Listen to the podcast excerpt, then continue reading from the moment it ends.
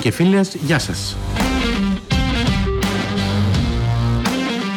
Με λένε Χάρη και είμαι ο κοντεσπότης σας σε ακόμη ένα επεισόδιο του Photography It's a Hobby After All.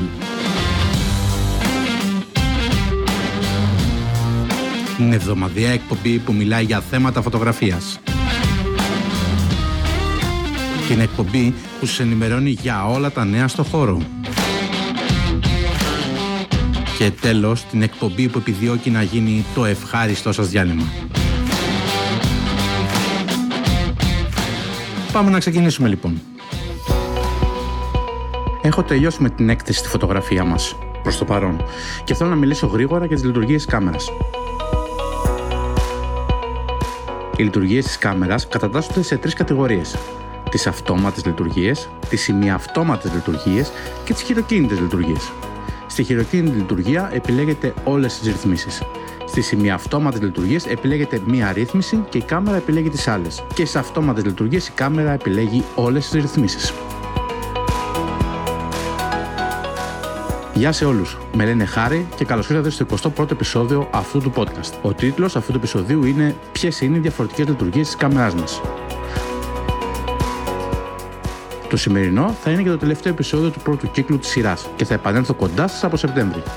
Αναφέραμε λοιπόν στην εισαγωγή τις τρεις κατηγορίες που κατατάσσονται λειτουργίες της κάμεράς μας. Οι ρυθμίσεις τη λειτουργίας κάμερας καθορίζουν την επιτυχία της έκθεσης λήψης εικόνας. Τώρα, αυτό είναι μια γενίκευση. Φυσικά υπάρχουν περισσότερες βελτιώσεις και λεπτομέρειες. Έτσι, στην κάμερά μας έχουμε τις ακόλουθες λειτουργίες.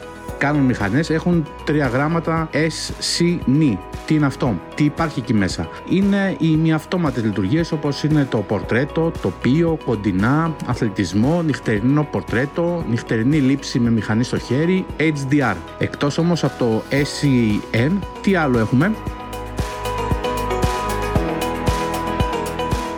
Έχουμε την προτεραιότητα διαφράγματος, την προτεραιότητα κλίστρου και φυσικά τη χειροκίνητη λήψη. Επίσης όλες οι μηχανές έχουν και το λεγόμενο bulb mode. Ας επιστρέψουμε τώρα στις λειτουργίες ειδικής σκηνής, αυτό που λέμε αυτόματες ρυθμίσεις. Πορτρέτο. Αυτό θα σας δώσει πιθανώς ένα ευρύ ανοιχτό διάφραγμα, πιθανώς περίπου στο f4 με f5,6 και θα θέλετε να έχετε ένα θολό φόντο. Αλλά δεν θα θέλετε να εστιάζονται μόνο τα μάτια και όχι το υπόλοιπο κεφάλι. Αυτό το διάφραγμα θα είναι ανοιχτό γύρω στο 4 με 5,6. Το οποίο θέλει να σας ρυθμίσει ένα ευρύτερο διάφραγμα f9 με f11 που λειτουργεί με το ISO. Στα κοντινά, μάκρο λήψεις θέτει ένα μικρό διάφραγμα για να είναι όλα ευκρινή στον αθλητισμό ή λήψη κινούμενων θεμάτων θα σας δώσει τη μεγαλύτερη ταχύτητα κλείστου. Εντάξει, αυτές είναι οι βασικές αυτόματες λήψεις. Δεν ανησυχώ για ορισμένες από αυτές τις λειτουργίες, καθώς δεν πρόκειται να τις χρησιμοποιήσω ποτέ. Ήθελα όμως να σας πω για αυτές για να ξέρετε ότι υπάρχουν. Τι γίνεται με τους άλλους τρόπους λειτουργίας; Προτεραιότητα διαφράγματος ή aperture priority αυτό χρησιμοποιώ για τα περισσότερα είδη φωτογραφίας μου. Ρυθμίζω το ISO όμως στα 100, το λιγότερο που μου δίνει η μηχανή. Θα ρυθμίσω το διάφραγμα στο διάφραγμα που χρειάζομαι για τη φωτογραφία μου, που 95 φορές από τις 100 είναι ε, μεταξύ F8 και F16. Και η κάμερα ταξινομεί την ταχύτητα κλίστρου. Δεν με νοιάζει ταχύτητα κλίστρου γιατί η κάμερά μου είναι πάντα σε τρίποδο. Όσο πιο απλά γίνεται λοιπόν. Και αυτό το κάνω για το 99% της φωτογραφικής μου δουλειά. Και έτσι δουλεύω όταν φωτογραφίζω τοπία την Ανατολή, τη Δύση του ηλίου κτλ. Τώρα, αν θέλω να φωτογραφίσω το πορτρέτο, επιδιώκω να έχω το διάφραγμά μου περίπου στο f2,8 με f4. Προτεραιότητα κλίστρου. Σε αυτή τη λειτουργία ρυθμίζω την ταχύτητα κλίστρου και η κάμερα ρυθμίζει το διάφραγμα. Το αντίθετο δηλαδή με αυτό που προανέφερα. Χειροκίνητη λήψη ρυθμίζεται και τα δύο. Και διάφραγμα και κλίστρο. Bulb mode ή αλλιώς λειτουργία λιχνίας. Δεν είναι απολύτως σωστή η μετάφραση αυτού του όρου. Τι είναι, πατάτε το κουμπί κλίστρου για να ανοίξει το κλίστρο και το πατάτε ξανά το κουμπί λήψης για να κλείσει. Εάν έχετε τη μηχανή στο χέρι, σίγουρα θα κουνηθεί. Επομένως, πρώτα πρέπει να χρησιμοποιήσετε ένα τηλεχειριστήριο για την απασφάλιση του κλίστρου. Πρέπει να τοποθετήσουμε τη φωτογραφική μας μηχανή σε τρίποδο, καθώς ο τρόπος αυτός χρησιμοποιεί μεγάλες εκθέσεις. Και πρέπει να συνδέσετε πρώτα μια συσκευή απομακρυσμένο ελέγχο, όπως είπαμε. Είτε πρόκειται για τηλεχειριστήριο, είτε για το τηλέφωνο.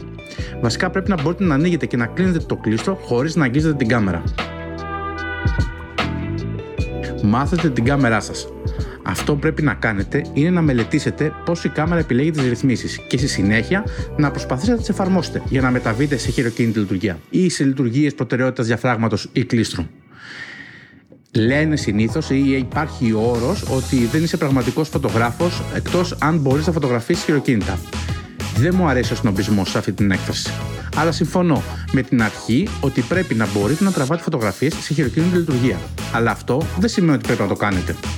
Αλλά άμα το καταφέρετε, θα καταλάβετε αρκετά γύρω από τη φωτογραφία. Όπως σας έχω πει, δεν χρησιμοποιώ τη μηχανή σε manual. Χρησιμοποιώ συνήθως προτεραιότητα διαφράγματο. Έτσι λειτουργεί για μένα. Ό,τι λοιπόν λειτουργεί για εσά είναι και αυτό που θα πρέπει να επιλέξετε. Επομένως, μη φοβάστε να πειραματιστείτε, μάθετε σωστά την κάμερά σας. Απλά επιστρέφουμε σε κάτι που είπα και σε προηγούμενο επεισόδιο. Για να μάθετε την κάμερά σας, πρέπει να το λειτουργήσετε πραγματικά. Επομένως, πρέπει να περάσετε και από το manual mode για να ολοκληρώσετε. Γιατί υπάρχουν τόσα πολλά modes. Αυτές οι λειτουργίες είναι εδώ για να καλύψουν μεμονωμένες ικανότητες, εμπειρίες, τεχνικές, προτιμήσεις, χρόνο και ευκολία. Και πάμε τώρα στα νέα της εβδομάδας. Πόσο κοστολογείται η δουλειά σας, μπορεί εκτός από το χόμπι σας στη φωτογραφία να θελήσετε να κινηθείτε επιχειρηματικά. Αλλά δεν ξέρετε πώς και πόσο να αποτιμήσετε τη δουλειά σας. Έχουμε και λέμε. Πρώτον, κατά τιμολόγηση πρέπει να λάβετε υπόψη όλα τα κόστη σας. Όχι μόνο το κόστος δημιουργίας της εκτύπωσης και του κορνιζαρίσματος. Δεν χρειάζεται μόνο να βγάλετε κέρδος από την πώληση των εκτυπώσεων, αλλά πρέπει να πουλήσετε αρκετά για να καλύψετε τα λειτουργικά έξοδα της επιχείρησής σας. Δεύτερον, βεβαιωθείτε ότι έχετε μια εξαιρετική εικόνα. Θα πρέπει να είναι τόσο καλή που θα κάνει τους ανθρώπους να σταματήσουν και να την κοιτάξουν. Τρίτον, αποφασίστε πόσες εκτυπώσεις θα έχετε στην έκδοση και ποια περιορισμένα μεγέθη θα προσφέρετε. Τέταρτον, μην ξεχάσετε να υπογράψετε την εκτύπωση και το πιστοποιητικό αυθεντικότητας. Και τέλος, Έρευνα, έρευνα και πάλι έρευνα. Ελέξτε τι πουλάνε άλλοι φωτογράφοι του διαμετρήματος και του θέματός σας και για πόσο. Θα πάρετε πολλές χρήσιμες ιδέες. Θα σας έχω link στην περιγραφή για να διαβάσετε όλο το άρθρο και να καταλήξετε στα αυτά τα 5 σημεία που αναφέραμε. Η Αίγυπτος θα απαγορεύσει τη φωτογραφία που είναι προσβλητική για τη χώρα. Η Αίγυπτος πρόκειται να αλλάξει τον τρόπο με τον οποίο ρυθμίζει τη φωτογραφία σε δημόσιους χώρους. Από τη μία θα χαλαρώσει τους περιορισμούς στη φωτογραφία δρόμου, αλλά από την άλλη θα ποινικοποιήσει τη λήψη φωτογραφιών που θεωρεί ότι είναι προσβλητικές για τη χώρα. Σύμφωνα με συνέντευξη του Υπουργού Τουρισμού και Αρχαιοτήτων, επιτρέπεται η φωτογράφηση από τουρίστες είτε με φιλμ είτε με ψηφιακές μηχανές, χωρίς την απέτηση άδειας ή καταβολής στελών. Καλά μέχρι εδώ. Αν και δεν απαιτείται άδεια για όλα τα είδη φωτογραφίας, ξεχωρίζει ένας νέος όρος. Η λήψη φωτογραφιών ή βίντεο από σκηνές που θεωρούνται προσβλητικές για τη χώρα θα καταστεί παράνομη. Το τι συνίσταται προσβλητικό δεν έχει αποσαφινιστεί, αλλά η κυβέρνηση αναφέρει πως η φωτογράφηση παιδιών δεν επιτρέπεται και οι πολίτες μπορούν να φωτογραφηθούν μόνο ύστερα από γραπτή συγκατάθεση. Φήμωση της τέχνης λοιπόν στην Αίγυπτο. Τι πιστεύετε;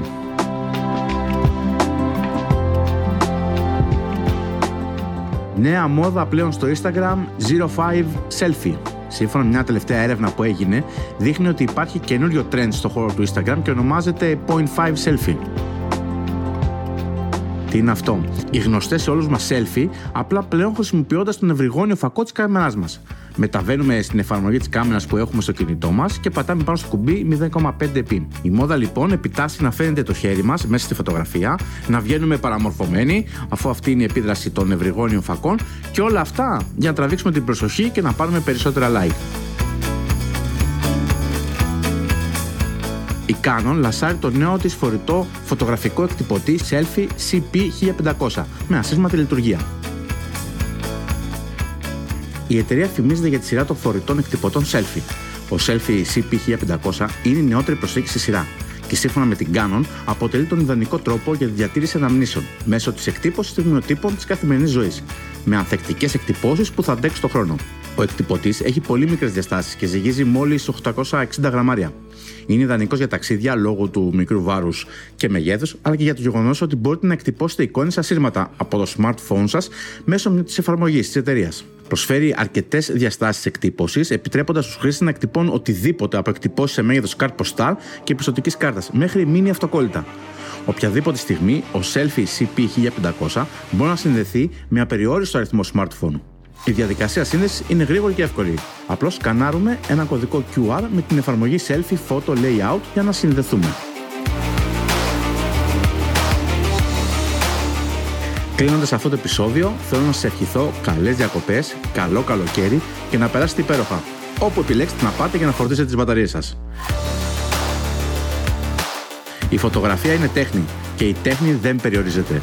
Οπότε βγάλτε άφοβα φωτογραφίες. Δημιουργήστε ευχάριστες αναμνήσεις και ανανεώνουμε το ραντεβού μας μέσα στο Σεπτέμβρη. Θα περιμένω σχόλια και ιδέες σας για το νέο κύκλο εκπομπών. Σας ευχαριστώ για την παρέα που μου κρατήσατε τους τελευταίους τέσσερις μήνες και δώσατε ενέργεια σε αυτή τη νέα μου προσπάθεια. Άμα θέλετε να συνεισφέρετε στην εκπομπή, θα υπάρχει link κάτω μέσω της πλατφόρμας Buy Me a Coffee και ως την επόμενη φορά, keep shooting, keep creating, enjoy photography. Γεια σας.